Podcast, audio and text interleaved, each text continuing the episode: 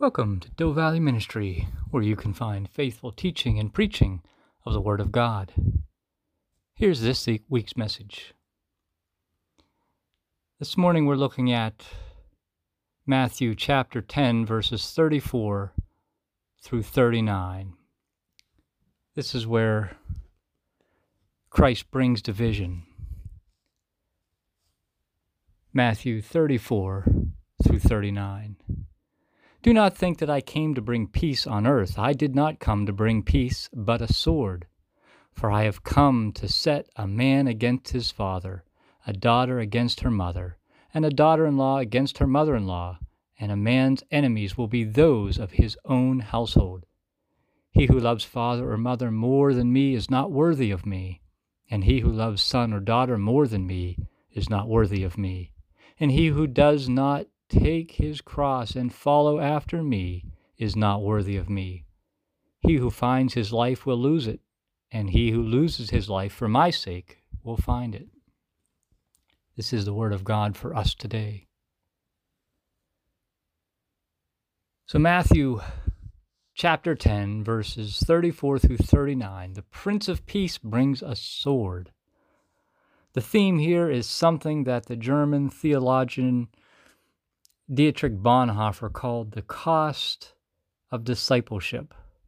See, Bonhoeffer learned how steep the cost could be in a Nazi concentration camp where he forfeited his very life. The SS doctor who witnessed his execution said, I have hardly ever seen a man die so entirely submissive to the will of God. But what is to be expected for us? How much does this free gift of salvation cost? And with what premium must we pay? Jesus mentions three dimensions to the cost of following Him, and then concludes with the benefits that can be expected for those who choose to follow. The first thing that Jesus notes is that following Him will bring division in verses 35 and 36 For I have come to turn a man against his father, a daughter against her mother, a daughter in law against her mother in law. A man's enemies will be the members of his own household. Here is a prophetic quote in our passage this morning, and it is a strange one to say the least. Jesus reaches back to the prophecy of Micah to a passage speaking about a time when the people have fallen away from the Lord, a time of apostasy, and the care that the faithful must take at that time. That they must not trust in those they should be able to trust in. And Jesus zeroes in on the part of the passage that says even families are divided in such time. Now, this isn't the kind of passage you would expect the Messiah to be claiming fulfillment of. You'd expect passages like we read last week about the Messiah performing miracles. You'd expect passages about the Messiah establishing God's kingdom, but you don't expect this division. Why division? Because Jesus brought a message that isn't always so popular. The Apostle Paul said the message is a stumbling block because although the gospel is good news, it is perceived by some as very bad news. The news that we all are sinful and need a Savior. You see, the need for a Savior isn't always a popular thought. For me to accept a Savior, I must confess my own moral bankruptcy. And there is something in the human spirit that is rankled by that thought. There is something within us that wants a God who affirms that we are good enough as we are, a God who will say, Your life balances to the good. Welcome to heaven. But Jesus doesn't say that.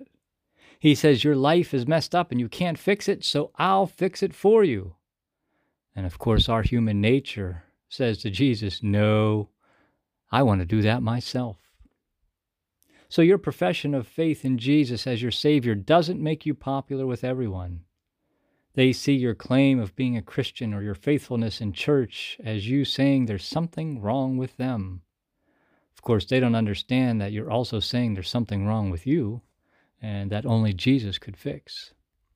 But some of you experience division between you and your family, between you and your friends, that you would had when you weren't following Jesus, or when you weren't following him seriously at least. And now your relationships with those people are strained or even severed because the Christian you makes them uncomfortable. Jesus said that would happen. And you need to understand that it's not because you're doing it wrong, but because you're doing it right. They don't reject you, they reject Him. Part of the cost of discipleship is certainly division. The next dimension of the cost of following Him is that it forces you to make a decision. In verse 37, anyone who loves his father or mother more than me is not worthy of me. Anyone who loves his son or daughter more than me is not worthy of me. Here, the point is not just that your choice to follow Jesus causes your loved ones to pull away from you, but that you must make a priority choice between Jesus and those people and things that you care about. And here it's regardless of whether or not they are also followers of Christ. This is the Abraham test. You remember God called upon Abraham to be willing to sacrifice the son of promise? God calls on us to make a decision about priorities in our life that places Him first, above our career, above our comfort, above our personal hopes and dreams, above even father and mother, son and daughter if needed. Now, does that mean that we're being called to neglect family responsibilities in the name of spirituality? No, of course not. The Apostle Paul wrote that the one who doesn't care for his family is worse than an unbeliever. Caring for and loving your family is part of your service to the Lord, but it cannot and must not ever take priority over your love and dedication to Him. So the cost of discipleship can cause division and often calls for decision. But there's one more thing following Jesus requires, and that's determination. We see that in verse 38. And anyone who does not take his cross and follow me is not worthy of me. Ouch. Now that hurts. There's no doubt about it. The cross was an instrument of torture Jesus was being very politically incorrect for even mentioning it here, because Jews at this time refused to speak of crucifixion in polite company. It was considered an obscenity. Here is Jesus not only talking about it, but saying if you want to follow him, you have to carry a cross. To make it a little more contemporary, imagine some guy on the street calling for people to pick up an electric chair and follow him not the greatest selling point for your new religion. But Jesus says, if you're going to follow me, it's going to take that kind of determination, a willingness to follow whatever the cost. I read about a career day school assembly where the school had invited the Army, the Air Force, and the Marine recruiters to give their pitch to the students. The first two went overtime, and the Marine had only two minutes to speak. He stood and stared at the students and finally said, I doubt if there's more than three of you here who could make it in the Marines, but I want to see those three at my table. And you know what happened next? His table was surrounded. Jesus is saying the same thing about being his follower. It's not going to be easy. No wimps allowed. It's going to take determination, even though Christ paid for our salvation with his own blood, and it's a free gift that, that I can't add anything to. He makes it clear that it will cost us something. That something is nothing, nothing more and nothing less than our lives. Why would that appeal to anybody? For the same reason the Marine recruiter had such success. We all understand deep down that anything worthwhile costs us something we understand that difficult things have great rewards.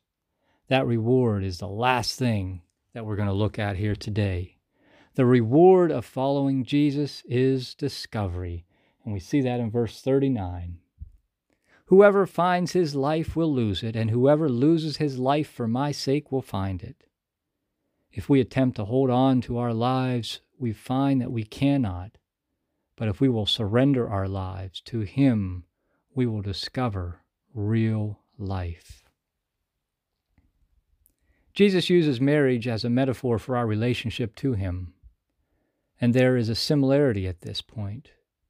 No matter how many jokes you hear about giving up your freedom when you get married, anyone who has experienced marriage the way it ought to be understands that whatever surrender there is to make a relationship work is dwarfed by the fulfillment and magic of two becoming one. Life without Jesus is shallow and empty. When we give our lives to Him, our hearts find its true home we were created to be in relationship with Him. And when we surrender to Him, our life's purpose is fulfilled. We have life and more abundantly real life, life the way it's supposed to be. So by giving ourselves to Him, we don't lose our life, but find real life. That is the reward of following Him. Let's close with a prayer this morning. Heavenly Father, we understand the cost of following you. We know it will cause division. We know we must make a decision and be determined to follow you daily. We do this all for that awesome discovery of eternal life with you. Help us to remember that this week and start enjoying our eternity with you each and every day. Through whatever trials and tribulations may arise, we know you are there with us, guiding and strengthening us. Use us this week for your honor and glory. Amen.